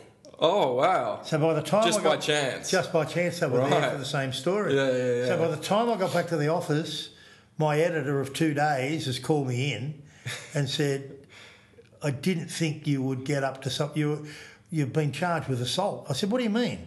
He said, "Well, he's going to go to the police and charge you with assault." I said, "I didn't punch him. I didn't do anything." Yeah, yeah, yeah. I told him what had happened, and thankfully, the little photographer got up on his high horse and, and said, "No, no, Zorba didn't do anything wrong. Mm. This is what happened." And and said, so the newspaper then took the other view and slammed the caravan park owner. But Yeah. then I go home, and my mum always watched Win Four in Wollongong. Right. So, and I walk in just in time to switch it over to Channel Nine in Sydney because I didn't, I knew it was going to be on. Yeah, and she yeah, switched yeah. it back, and just in time for tempers became frayed at a Corrimal caravan park today when an 87-year-old was evicted and had an altercation with a cadet journalist from the Illawarra Mercury. And she looked at me and she said, "Peter, am I going to tell your father?" so that was my first day as a journalist. Oh wow! So you mentioned that um, just then. You said the the cadet, uh, not the cadet journalist, but the the uh, photographer who was Yeah. with you, uh, referred to you as Zorba. Yeah, Was that your nickname? from from school Even days. way back then? Yeah, yeah. Okay. Yeah. And My mother was- used to dress me in, in fancy dress in kindergarten. I would go in a in what's called a Greek fustanella, which is a dress with I know. white Are stockings and with the pom-poms on with the the pom poms shoes? on the Okay, shoes. yeah, yeah, yeah. So I, I Which was, the army wear, right? That's their yeah, they do. kind of. they do. Yeah, yeah. But Mum okay. thought that was terrific, but I just got laughed at, and I just said to her, "I'm not wearing that again. I got in three fights today. Thanks very much." Right, so even back then it was Zorba. So does everyone call you Zorba, or is it, Yeah. is it a bit of a mix? Or No, no, everybody. Okay. Yeah, if I go, if I go to the shopping centre with my wife or with my grandchildren, it's Mm. um, Grandpa Zorba. Okay. Yeah. I wasn't sure if it was uh, something that people called you uh, behind your back or to your face or anything no. like that. It's I quite mean, even all my years in broadcasting was all in Hollywood. okay. Yeah. Yeah. Um, so you went to play. So so basically, you've always had a foot in both camps in terms of football and your journalism. Yeah. Um, has it always been an equal sort of uh, footing, or have you? At, at, at age 28. Because they're very different, I guess. It is, right. and, and, and I felt my, I felt Well, I was maybe to- unable. yeah. I felt I was unable to write a lot of things that were in the inner sanctum, and the players always trusted Mm. Well, that, me. I that, that's what's going to be my next question. It I didn't want them not to trust me. Yeah. I didn't want them not to trust me. Um, it was, I mean, there were some things that happened. Uh, for instance, when Rugby League Week first came out, they didn't have enough journalists to cover games, so I would cover games um, under a non plume that I was playing in. Right. And um, I, I went by the name of Harry Jacobs. And um, and so Why Harry Jacobs? Oh, just they gave me that Ju- name. oh, just, okay, They gave did. me that name, yeah. Alright. And and I, I always had to give points out of five for um, player performances. Yeah. So I was vying with a bloke called Bill Hamilton at the time for a spot in either the front row or second row. Right. So I'd give him two points and give myself five. and he, he he would blow up in the dressing room, and only a couple of my close teammates knew that I was indeed Harry Jacobs. Yeah, but he yeah, would yeah. say, if I ever catch this Harry Jacobs, I'm going to kill him. I'm going to kill him. Does anybody know him? So that that's um. I guess it's just a different. It just seems so foreign now that um. Yeah. That I guess both profession professions weren't fully. Not to use the same word twice, but professional. Like Yeah. you almost had to have two sort of Oh, jobs exactly. going at I, the same I would leave, time. So I would have- leave Bilgola at six o'clock in the morning. Mm-hmm. Go and do the first edition at the um, at the newspaper, um, which was put to bed at at say seven thirty. Um, I'd then go down to Chinatown for a yum cha with my workmates. Then I'd head to Brookvale Oval to do training. Right. Um, and then I'd go back to the newspaper after uh, a training session.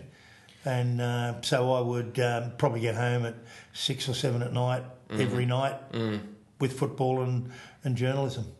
So, do you find though that um, later on when you were playing more professionally for, Yeah. for Parramatta and Yeah. Manly, did you find that because uh, obviously the players there knew that you had a journalist background Mm. and obviously probably still had journalist friends and all that kind of stuff, did you feel that they were a little bit wary around No, you? not, not at all.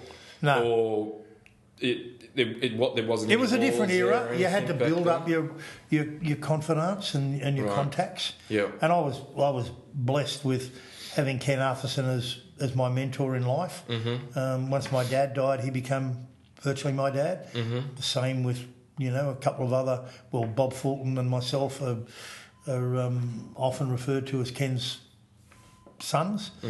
And because he was such a high profile in the game, um, it was more an advantage to me. Right. Um, I got hundreds of stories through my association with Ken at that upper level. Um, and at Manly, he always gave me, he thought it was an advantage for me um, and for the club to have someone spreading the Manly gospel out there. Right. And do you think back then, um, teams and especially powerful figures in rugby league had a bit more control over the media compared to how it is today? Absolutely, but they they, I mean, if I can use Ken Arthurson as John and John Quayle as the classic examples, um, they never fail to return a call to a journalist. They would always treat them with great respect, understood what their job was about, um, and there was great camaraderie. Whereas today, with the advent of social media, um, you're getting a lot of young people out of college that, that have gone to uni and do a degree, and um, and that qualifies them to be a journalist without having to establish a contact and trust. Um, there are some. And there's no one to answer to, really, is there? No, it's not. just- I mean, they don't care if they burn a bridge. Um, but there are some journalists there today that that that that I help bring through as as you know. I, I always tried to help somebody in their in their journey in journalism because I know how difficult it was for me and the passion that I had for it. Um, and getting a leg in is the toughest part. Um, I remember there's two journalists today um, that that were my cadets that that I mentored that have gone on to be first-rate journalists. So you've got so you've um. I actually want to. I want to come back to social media a bit later Mm-hmm. when we talk about Manly today because I think it is. It's a very. It's a interesting subject matter. It and, is. and and the way things are. and, and to see it evolve. I mean, I was media manager here when it evolved, and I, whilst I took a little while to embrace it, mm. I was more mainstream media, mm. old style, if you call it. People say, "What was your job?" And I'd say I was a fireman because I had to put out fires before they actually got into an inferno. Yeah. Um, but that's different than than all the social media. So I employed mm. a young girl who who we put I put through courses, and she's become probably one of the leaders in social media. Now works for Tennis Australia. Right. Um, but but it was a different part of journalism that we had to embrace here. Well, it's interesting that you say um, it was all about putting out fires, um, because it seems like this year there's obviously been a lot of fires. Yeah. Um, and it doesn't, yeah, I don't know. For me, it doesn't seem like there was that many put out as quickly as maybe it should have. But unlike yourself, I'm not a journalist, and if we jump around, I get very lost, and I'm not Mm. Yeah. very good at this. So, so if we can if we can stick to a timeline, Yeah. and that way I don't get confused because I, Yeah. like I said, I'm I'm actually a builder. I'm not a journalist. So, um, so so you played for Manly, won a premiership. It's massive, obviously, massive box I was to tick. I, look, I, I was hitting the arse So- by a rainbow when I came to Manly. Right. It was the time was right. Yeah. They'd been in the grand final in '68 um, when I was at Parramatta, and we made the semis there.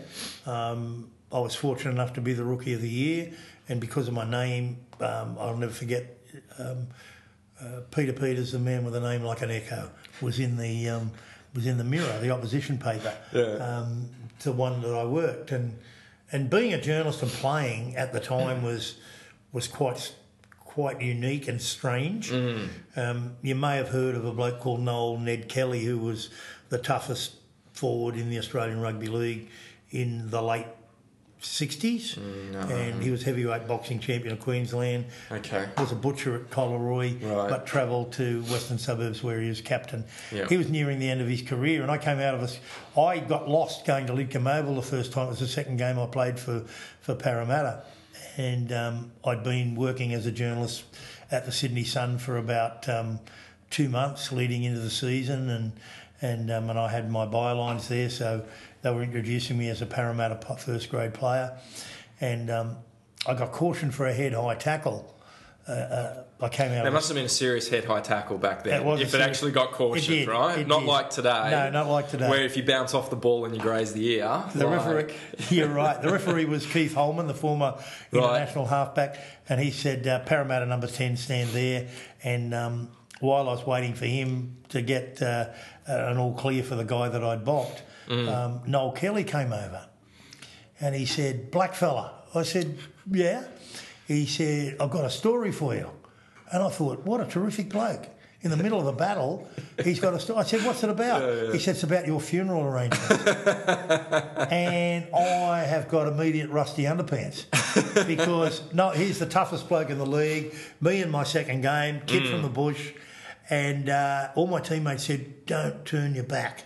Whatever you do, there's 15 minutes to go. Don't turn your back." Yeah. So I'm. And, and we had an international pack: Dick Thornett, Ronnie Lynch, Bob O'Reilly.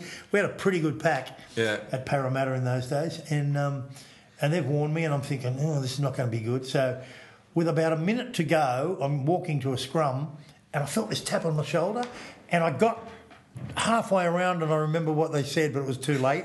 They tell me it only travelled about six inches, but I woke up in the dressing room, Wow. just cold as could be. Wow. And welcome to rugby league, 1969. Yeah, Now, did that? Do you think something like he that? just got cautioned. So yeah, and so th- here's my question: Does something like that make you think twice about um, performing a head high tackle, more so than going on report and missing a game or something like that? You no, know, no, no, not No? not in the era I played. right? I mean, you've got to remember that, that So that was just all part of it. that was part of it. basically. Yeah. And, and what happened on the field stayed on the field. Yep. You know, you got a chance to get square. You got a chance to, you know, it was a man's game, and I, Yeah. I, I, I don't, I'm not saying it's not a man's game today. No. But that was part of what made it what it was. Mm. And if you didn't, if you if you weren't able to play in those perimeters, Yeah. then you had no place playing rugby league in first grade in a forward pack. Right. You didn't have to be a thug, Yeah. but you had to be able to stand up for yourself. Yeah. Which I guess, and this is one of the things that I sort of I, I, I was talking about on the podcast uh, last week, is I don't understand why we're going away from that type of football um, for a sort of a, a more of a speedier finesse, I guess, type of uh, type of game. Yeah. Because why can't it be just what it is instead of trying to be like basketball or AFL or you know because there is a market out there for mixed martial arts and, and, and, and boxing and there is a there is a market out there for a really rough That's game. so that's a good why are we going away why because obviously it got it was popular back then. Hmm. so why why do we feel like you why do you think we're going away from the game that you played?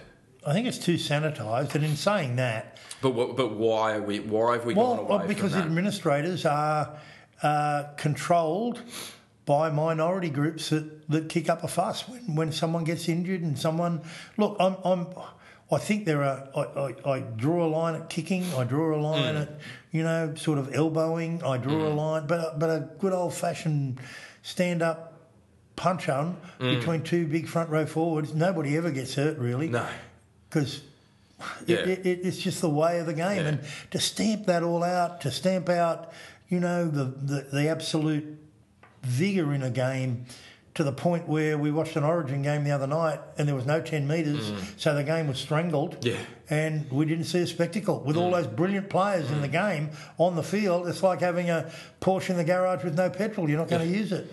Yeah, yeah. I mean, it's. I, I- I mean, I, I. Yeah, I think everyone agrees, and it's weird that we're not. That we're. I called we're still going. We're still going away from it, even though everyone probably looked at that. I was listening to the grill team on the way in here Hmm. this morning, and even they were just like, "Yeah, not one of the not one of the better ones." And I, and I understand you can't. The only fight I've ever seen. Why is Origin gone- great? Yeah, Why is Origin great? passion. Passion. And when Arthur Beetson put one on Michael Cronin's chin, Yeah, in the first game, Mm. I'll never forget broadcasting it. I said, "This is war with football boots on, you beauty," yeah, and and that's what it was, Mm. and that's what it was up until the last year or two, Mm. and even from last year, we've we've gone more. Mm. You know, it, it, it's There seemed to be more passion in the city country game this year than there was in the state of origin. Um, I mean, I, yeah, I mean, I, I agree with you. I don't think there's a lot of things that need to be stamped out, and we don't want people to get hurt. And I think that hit that um, Paul, you know, when Paul Gallen punched Nate Myles a couple of years ago, I thought that was out. Yeah. I, I, Yeah. They just he just walked up and hit him. Yeah. Like it, Yeah. it- I thought that was he should have been sent. I'm a huge New South Wales fan, but Yeah.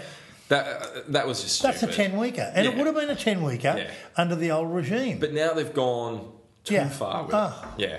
Um, so anyway, so so you so you've won a you've won a premier going back. So you won a premiership, um, and then you're coming to the end of your career. Yeah. Did you? I, I pulled was the it- pin early. That's what I was going to say. Yeah. Was that your decision? Yeah, like, my oh. I've had enough hits. Um, No, I, I had offers from Manly to stay. yeah. I had offers from Cronulla and Balmain to go Mm-hmm. um, because they wanted a goal kicking forward.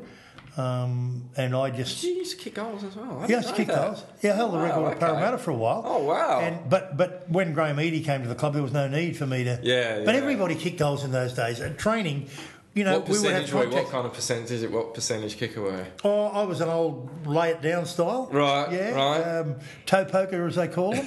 oh, 75. Wow. Yeah. Um, Better than Trent Hodgkinson this year, Wow. isn't it? Yeah, but but I mean, there was no need with Graham Eadie. Wombat was a great kicker. Yeah, yeah. And um, you know, from the day he arrived, and and actually our fullback at the time was our first ever player at Manly to play 200 first grade games, Bob Batty. who's passed away, God bless him.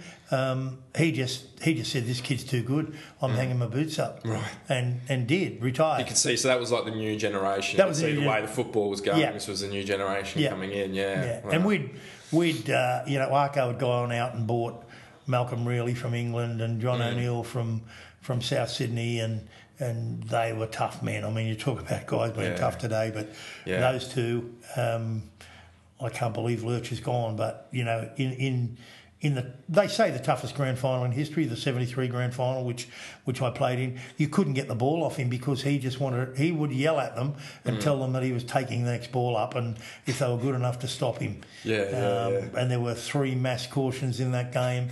You could hear the bones break. It was a. I wasn't proud of what I did that day, but I wasn't going to miss out in the grand final. Players were going off, getting needled. Malcolm Reilly, for instance, got kneed in the hip Mm. in the opening two minutes of the game when he kicked downfield.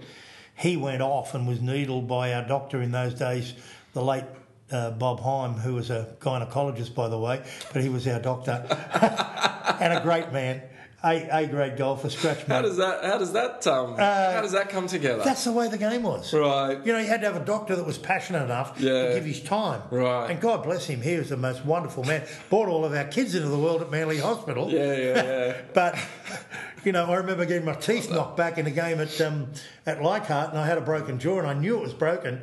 And he took me to a dentist at Narrabeen who X-rayed my teeth and said, "Oh, by the way, his jaw's broken." So into Rockcastle Hospital I went, Wow. and um, and in those days they would just sew you up with a little bit of cotton um, to your tongue so you couldn't swallow your tongue and. Um, and, and live on soups for six months. I went from a f- second row to a half back in six weeks. And how, how many? Yeah, how many injuries? Like how many broken bones do you think you suffered during your first Oh. grade? Sort of. Say my nose broken about 10 to 12 times. Collarbone, elbow dislocated, um, um, broken jaw twice. Um, And was back in those days, was all your medical expenses and everything like that covered by? by the club. It was covered Yeah. by the club, and if you couldn't. If you're like a garbage man or something, which I know a lot of players were back those days, would You they and you couldn't work? Would they cover for Yeah, the they would. wages and Yeah. stuff like that? Yeah. Okay, so that seems that seems Yeah. like a, a Yeah, we were just on the cusp of, I mean, Bob Fulton at $50,000, which is a lot of money in those days. That's that's He was yeah. the highest paid player in the league. So, um, so you decided you'd had enough, and then obviously you then went into full time journalism. Well, I was full time journalism, but I went into television and radio Yep. a bit more. Yep. And um, and and then uh, broadcasting games with Greg Hartley uh, for mm, eighteen years or something, Mm. and um, that was a lot of fun. And then I um, and was it nice to be able to? You'd sort of been constrained a little bit about what you could write because you're playing with Yeah. people and everything. Was it nice to finally have the freedom to say you're almost, I guess, in those situations because it was kind of like um, it was a talk show. Yeah, it Chat- allowed it me to- talk show. You kind of you're encouraged. yeah, to- it allowed me to branch out a bit. Like Yeah. playing rugby league and writing, um, I couldn't really do the journalistic work that I wanted to do. So I was able to then do Olympic Games. I've called 19 world title boxing fights. Um, I've um, I've covered Ashes Test cricket in England and in the West Indies. Right. I um, I uh, I got very close to the West Indies side during the um, uh, during the um, the Packer ACB cricket board Yep. war. Wow. Um, so journalism has taken me around the world Which with the best side? seats Which in the side were you taking at that point? I was definitely working on the um, nobody in the cricket world wanted to cover the rebels, so I did. Um, I did World Series cricket. Mm. Okay. So when I got, I remember um, in the first day night game in Melbourne when Kerry Packer himself stood on the door.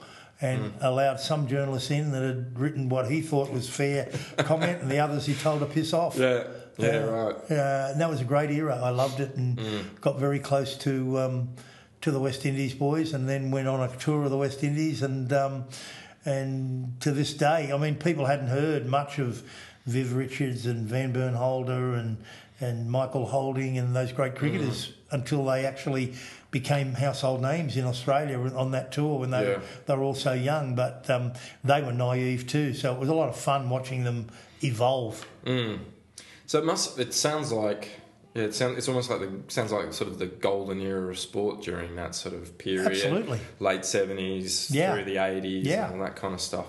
Um, And it was it was so much easier to form a relationship with the swimmers, the athletes, the football players, the cricketers.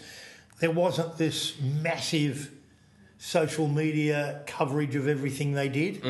I mean, part of my job was ghosting Dennis Lillee, writing his column for him, the late Tony Greig, Right. um, Bruce Devlin on the golf phone. To be able to walk inside the ropes at a golf tournament at the Australian and the Australian Yeah, Open yeah. and being able to talk to Bruce Devlin and and to gather stuff for his column. Yeah. And um, that sort of stuff was you can't buy those kind you of can't. experiences. You can can't. You? No, Yeah. Mm. it was. You're right. It was a golden era, an era that I loved being part of, and absolutely no regrets about one day. And then to be able to come back to Manly when all that was over, um, in in a in a different role, Mm. in a role of marketing, and then media, and then football manager, and ultimately on the board. And So that's my next question. Was sounds like you were living the dream. Well, why did you then? Um, why did you walk away from that and then come back to Manly as what? What did you? What was your? What was your first sort of? You didn't come. Did you come back as media manager straight off? I came was it- back in marketing. Okay, in marketing. So why did you leave journalism to come back to the club to do that?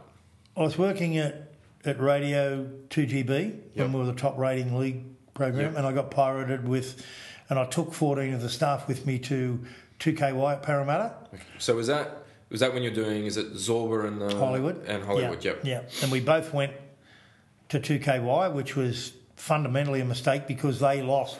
Uh, they then were the racing station, which we knew that, but then Sunday racing came in, Mm. so they had to call Sunday racing, which meant we couldn't call the football on the Sunday. Oh right. And that happened after we'd moved there, and I was doing breakfast radio and calling football. yeah.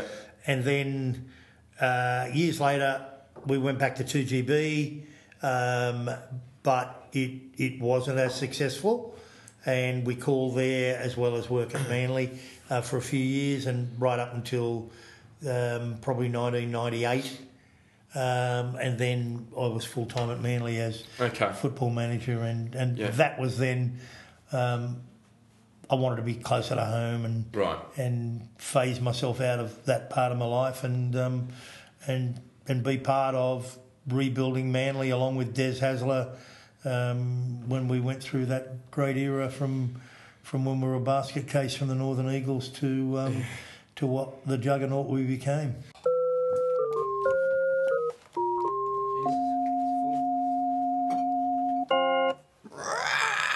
Hey, um, I've got to shoot you guys. No worries. Thanks so much for having me. Thanks for coming. For often. Oh, killer! That was going to be a nice outro to Vaughan, and you just ruined it with a. I got to take a said piss. I don't. That all good. Thanks All very right, much. Vaughan's Vaughan's got to head out before uh, we Or do. his girlfriend kills him. Yeah, before we do. Would you rather? Well, we did a Would you rather stay here and keep going, or would you rather go home and go. get laid? And he decided to go home and get laid. right, going back to Byron Uh, it's later been Oh. an absolute pleasure, boys. Love talking rugby league. Love talking Manly. Keep up the good work, and I'll look forward to Cyrus and his hijinks when he gets back. He's on hijinks. Who? Who? You Cyrus. That guy with Oh uh, yeah, he used to be on this podcast, didn't he? He's good. Anyway, thanks, buddy. See you, thanks for mate. coming in. Thank you. Next On one. See you later. All right, next week's game. We're up against. I'm glad it's Friday. And it's a delayed one. Oh, is it the second game? Is it? Yeah. All right. Well, I might. Which is weird because the other one is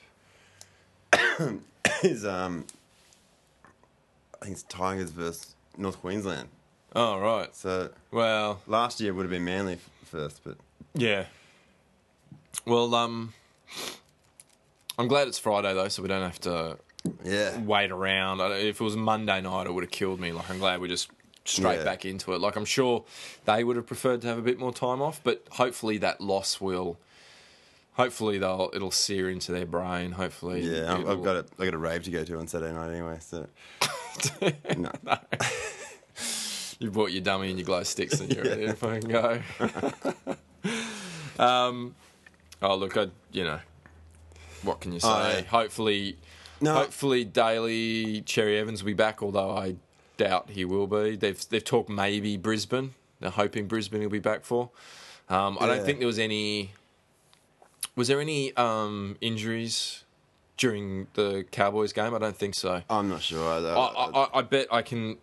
I hate saying this because then by the time it comes out, you're proven wrong. But I, I thought Kieran Foran might have gotten hammered a couple of times. I, I don't know if if Cherry Evans is back. I don't know if will I remember seeing Matai getting hurt quite a lot last night. Yeah, well, he went off at one point. I think. Oh yeah, yeah, concussion. yeah, yeah. and then was and then came back on. So, um, I, I'm Yeah. feeling kind of confident about this one. I reckon. I reckon it's it's. Mm. I don't know the Brisbane team at all. No, I'll be honest with you. I just don't they're, know they're leading about the them. comp, Yeah, but I, I just feel like we've just after that last night. I think I feel like we've had enough. Mm. That's it. Like we were so close, and, and they got they got a bit quite a bit of spirit back last night. I reckon. yeah, and um, I think they can if they can kind of keep a similar team to last night. They could say like you know, they could feel pretty confident. I reckon yeah, because I think they would have came out of last night's game feeling confident. Yep. even though they lost, they've been disappointed, but Yep. they would have been confident with um, how they're playing. Oh yeah, absolutely. Yeah, Fa- Apart from the first, like like I said, the first sort of ten minutes or so was pretty poor. yeah, yeah. But um, But I think that's kind of like could come down to being nervous because they were gonna play good. yeah, right. Do you know what I mean? Like, so Yeah. they, they, they were pumped and, uh, but got a bit nervous at the start. Yeah. Mm. Um, yeah, well, hopefully, hopefully we win. I'm not going to put a prediction. Hopefully we win. I'm not going to put a prediction out there. I don't, like I said, I don't really know Brisbane it, at all. that's your prediction. Hopefully, we win. oh no, I think we will win. I think we've got the team to win. Obviously, it all once again comes down to injuries and what kind of team we can field. All right, I'm going to say a score Okay, 22 16 22-16. 16 to Manly. Yeah. 16-10. 16 10 to Manly? Yeah. Winning? Yeah. Yeah. Yeah. Well, yeah. Yeah. Um, all right. Well, that's about it. All right. Thanks. Uh, got to thank Vaughan for coming in and filling Cyrus's tiny little Hole? tiny dancer shoes. uh, Killer, thanks for having us at your house tonight, No worries. or your basement, or we should do it more often because I can get more drunker. Fantastic. I've got to drive further, so that's not going to happen. All right, everyone. Thanks for listening, and uh, we'll see you next week.